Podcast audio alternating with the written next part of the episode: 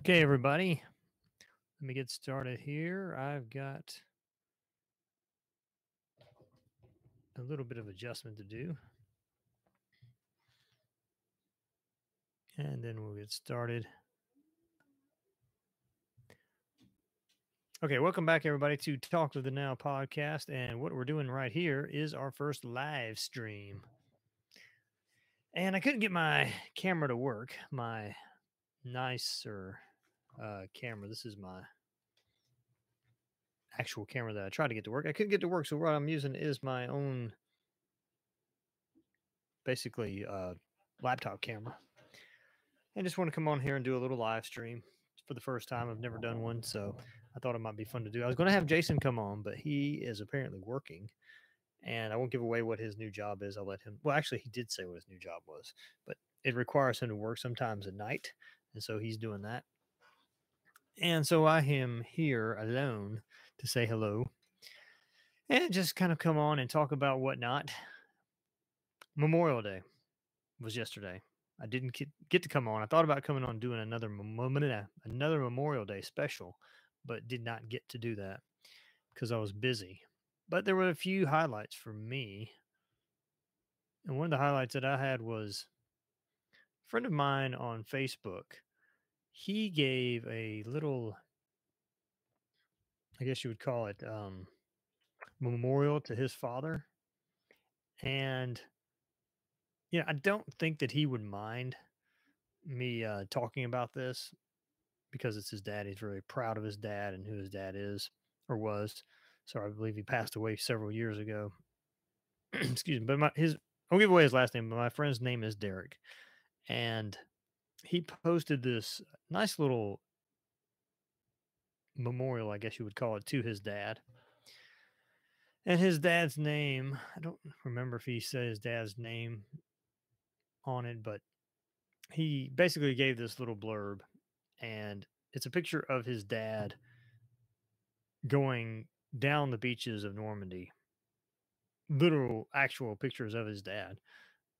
And I'm just going to read what he says. He says, his dad at 17, and he's got like a contrasting picture of him at 17, just showing what they both look like at 17. And he says, Dad, I couldn't I couldn't then and can't even imagine now what it was like to hit that beach on Guan, Guadalcanal at 17.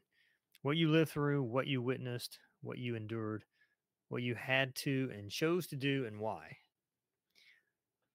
Every continuing year, I became more and more grateful and respectful of what you and others like you did and sacrificed. I'm sorry that I took such an incredible toll on your heart. I mean, that's a very personal thing you said.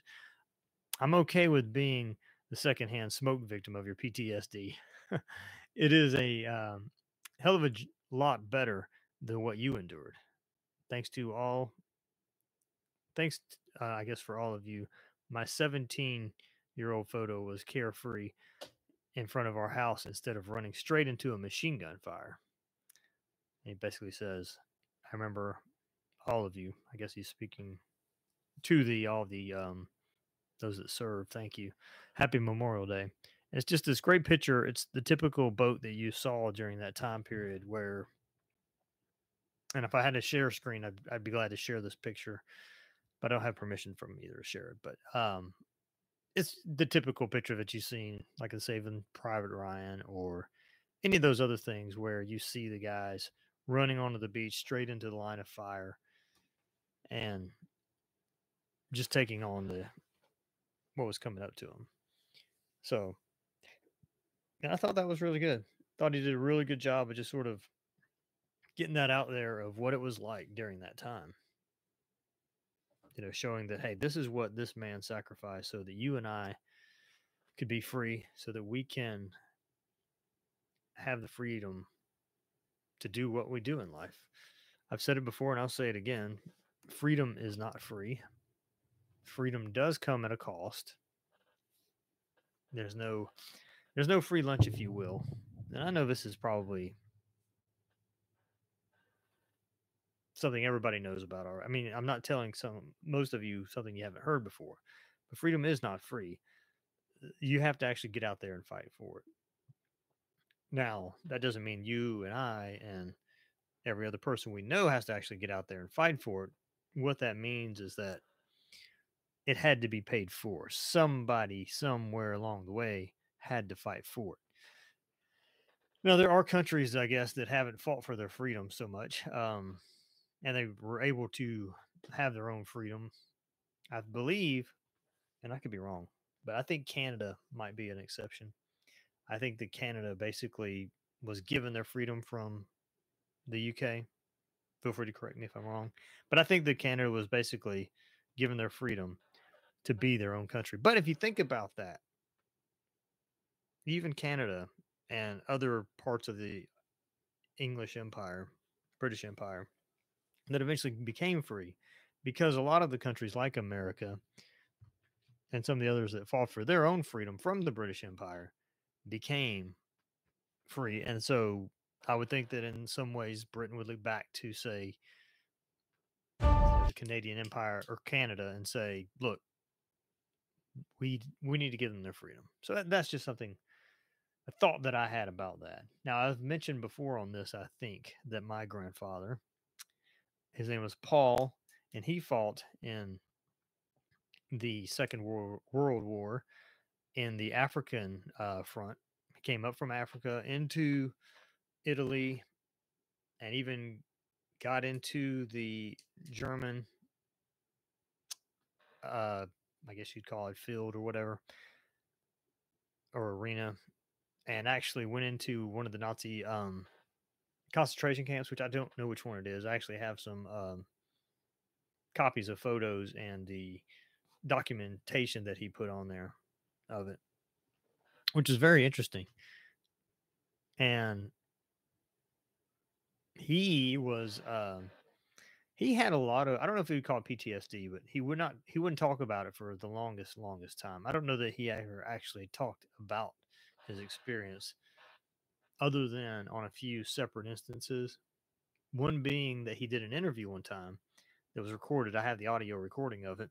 It's out there publicly as well.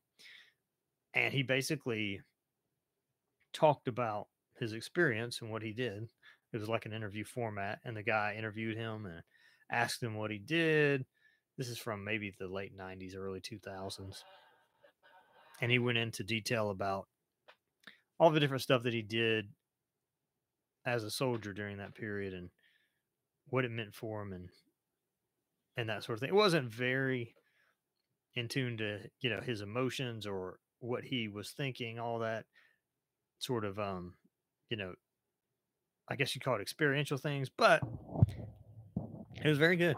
Um, if anybody wants to email me, I could probably send you an interview, that interview of his experience, or maybe I'll post it in the links below or something like that at some point.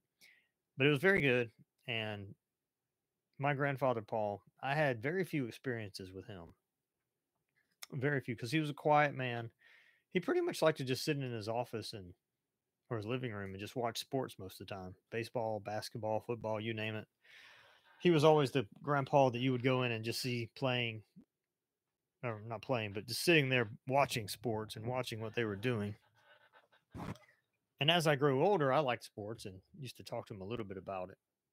But it was never something that you would just talk to him about and maybe he would mention the sports, but as far as everyday life, he was he was definitely the quiet, strong type. That's that's for sure. I definitely got the you always got the quiet, strong type vibe from that man. and he was. I mean, he was six foot two ish, strong. He had a um, background from Chicago. He was from Chicago. He was a German descent, Catholic German. He went to World War II. He's actually a baseball player too. Played baseball before he went off to World War II, and was going to play, wanted to play for the Cubs, and I believe he went off to war about the time that he was hoping to get in there.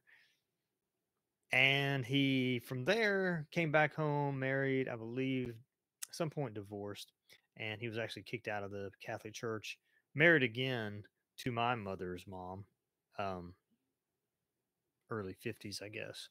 And from there, lived his life, worked at a, I believe he was a manager at a gas station. He worked at a retail place where they would open up stores at different uh, locations, everywhere from my uh, not Miami, but uh, Florida to Louisiana, back to Georgia. I think is where he ended up going, and he lived to be in his um, late 80s. And he was he was an interesting guy. The only time that I actually this is very personal. The only time that I actually got to know him a little better was he was very much into trains. And I used to go to his house and he had this whole room dedicated to toy trains. He'd have all the toy trains laid out and sitting there and we would um we would go me and my siblings and cousins or whatever, we would go in there and just look at his toy trains. We didn't play with them, but we always look at them. And he had this goal, this goal of um, adding on to his house, which he did end up doing. He added on a, a, second floor to his house, and he wanted that to sort of be his train room that all the grandkids, I guess, could enjoy. And so we went in there, and he eventually got this thing built, and we never actually got to see it. He never actually finished it. He did get a lot of the trains in there, but he never, it never did get finished. I don't know if he didn't have the motivation or what. But back to what I was saying, the one time I actually got to hang out with him was in Macon, or not Macon, but Perry, Georgia. They have a, I guess you would call it a train expo, basically a toy train expo where we would you could go down there and it was this huge warehouse that was at the Georgia Fairgrounds and we went in there. You go in there and look around. Anyway, my mom asked me if I would take him for a ride, take him for a drive down there because he was kind of past his ability to drive at that point, at least very far. And so I took him down. You know, I was like, all right, I'll do it. I think I was maybe late 20s, or something like that, maybe mid 20s, and maybe a little bit older. So I went down there, picked him up, and we drove down there. And that drive down was I didn't know what to expect. Excuse me. We were driving and I never really had any long conversations with him, but it was interesting to talk to him because he was telling me as we went down, he eventually opened up a little bit. He didn't open up a lot, but he opened up a little bit. And he told me a little bit of his his times and experiences. And looking back, you know, me being ignorant 20 something, I didn't think to actually write down everything that he told me and how the trip went. Now I would have, but I could just go by memory now, which I should probably write that down so I don't forget that. But as we went down, he told me stories of growing up in Chicago.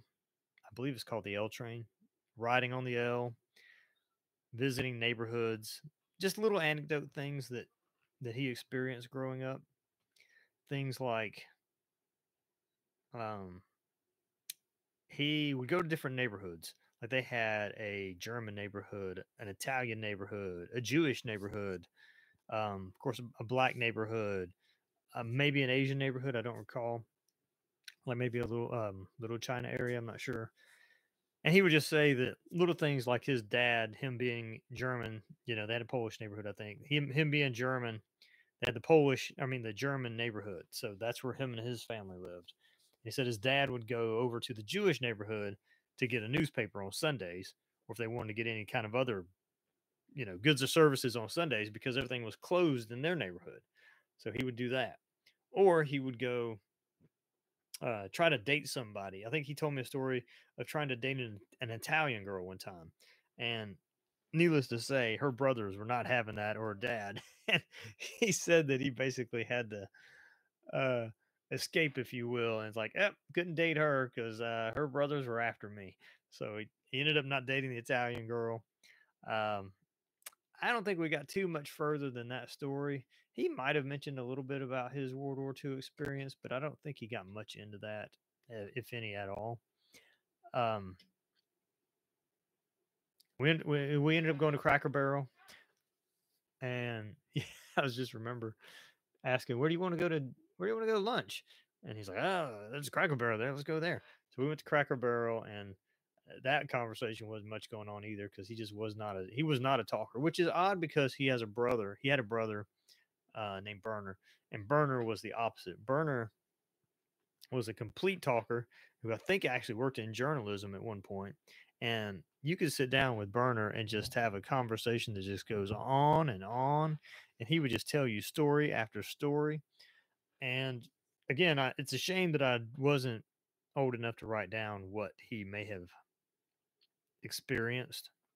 But Burner um, just gave us all these stories. I remember him telling us stories of the old days in Chicago and all kinds of different things. And just being amazed. I mean, this is going back to when I was like a 13 or 15 year old. And Uncle Burner would just tell us these random stories about his life living in Chicago and and I wish I could remember if he was a journalist or if he worked for a newspaper or what it was, but I just remember him having all kinds of these random stories about whatnot and just being fascinated as a 13 year old as to what these were, what these stories were. And uh, Uncle Burner died a couple of years ago. He lived to be, they both lived to be in their late 80s, I believe. Yeah. And unfortunately, I did not get to see Uncle Burner too long ago. I don't recall if he served in the army as well. Um, but I know that the the war, World War II, affected my grandpa. Um, it definitely affected him. It definitely affected his relationship with the people that he loved and those around him. He was always a quiet to himself kind of guy. And I think the war kind of had that effect because as we were growing up, my mom, she just always kind of said, eh, he doesn't really like to talk about being in the war.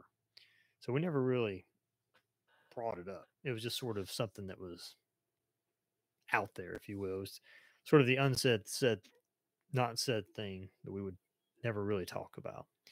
So that was my experience with with grandpa. Of course, I've got several other stories, but just to think about him and his voluntarism to go into the war and all those other people that did, including my friend Derek, his dad, and what those people did to sacrifice, and those that are currently serving, it's, it just makes me thankful for what they do every day, how they go out there and they try their best to serve. And, you know, it's not a perfect world. Nobody's perfect. Nobody says anybody is perfect. And in this political climate, I guess, that we live in, there's nothing wrong with having gratitude. Just being thankful for what they've done, what they've gone out there and done and did or did over the years from the people that served in the Revolutionary War to those that served anything War of 1812, Civil War, the French American, I mean, French Indian War, the uh, World War One, World War Two, Korea, Vietnam, all the um, Middle Eastern fronts. It, I never served in the military, but looking back, I'm thankful for those that did.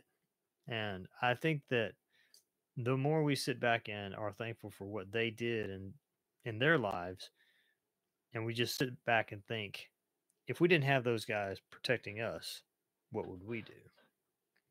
You know, what, who would be somebody has to be your over overlord, is what I'm saying.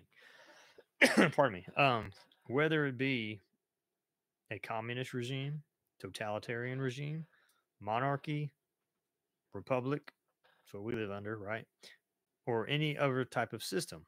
Somebody, nobody that I'm aware of gets to live on their own island and be the king of their own island. I mean, I guess you could own your own island and somewhat be the king, but every group community, I guess, owns every piece of this earth. Now, is there a perfect one? No. Some people think that capitalism is the best. Some people think that republicanism is the best democracy, if you will. There's a difference, I guess. There, some people think that having a monarch is the best. Of having, some people think that communism is the best. That's fine if they want to, but in America, most of us are born into it that live here, and so we tend to default to that's the best. I recommend, you know, we all have our biases, and I think that I recommend Republican representative republic. I can't think of a better system. Is it a perfect system? Of course not. If you think that it's a perfect system, I think that you're truly mistaken. Does it have its flaws? Yes, it does. But guess what? So do humans. All of us humans have our flaws, and we all have the, our problems. And we bring those problems to the table. And what I recommend for you to do is go back and read books on the founding of the country, on the founders of the country, the people that set up the Constitution. We're talking about um, Thomas Jefferson, Benjamin Franklin, George Washington, James Madison, Alexander Hamilton. The list goes on. I'm not going to list them all, but go back and read basic histories on that, where they, why they decided to found this country, what happened to make that happen. Benjamin Franklin is, I think, a great place to start because if you didn't know, Benjamin Ben Franklin was not a fly by his seat. Oh, I'm just a young, scrappy kid that wants to be in the world and help make this new country. He actually wanted to stay in the British Empire. He was trying his best advocating that the British Empire treat America as it would any other part of the British Isles. You know, whether it be the Cotswolds, America should be treated like they are. America is just a part of the British Empire. And Britain didn't really want to do that. The English did not want to do that. We were sort of just supposed to be subjugated to them. We were just supposed to do our own thing, but for them. In other words, we were underneath the British. We weren't part of the British Empire, but we were there to serve the British Empire, if you will. At least that's the take that I get. And I re- recently read a bio on uh, Ben Franklin. I'm sorry, I can't remember the. I think Isaacson might be the, the name of the author. And just to go back in time to look at his experiences, because Benjamin did do an autobiography and he had a pretty good documentation of his experiences. And so he goes all the way into his 70s and 80s to help found America.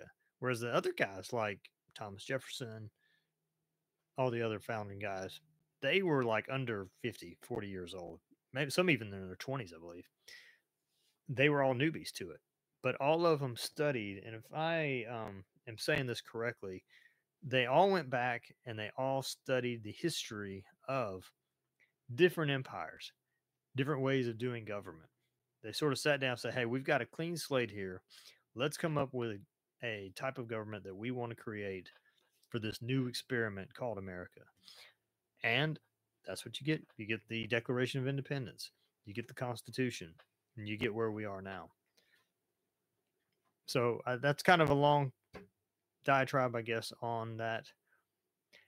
But, you know, I guess for me, Memorial Day, Labor Day, Fourth of July, these aren't just drinking days. They're not just party drinking days.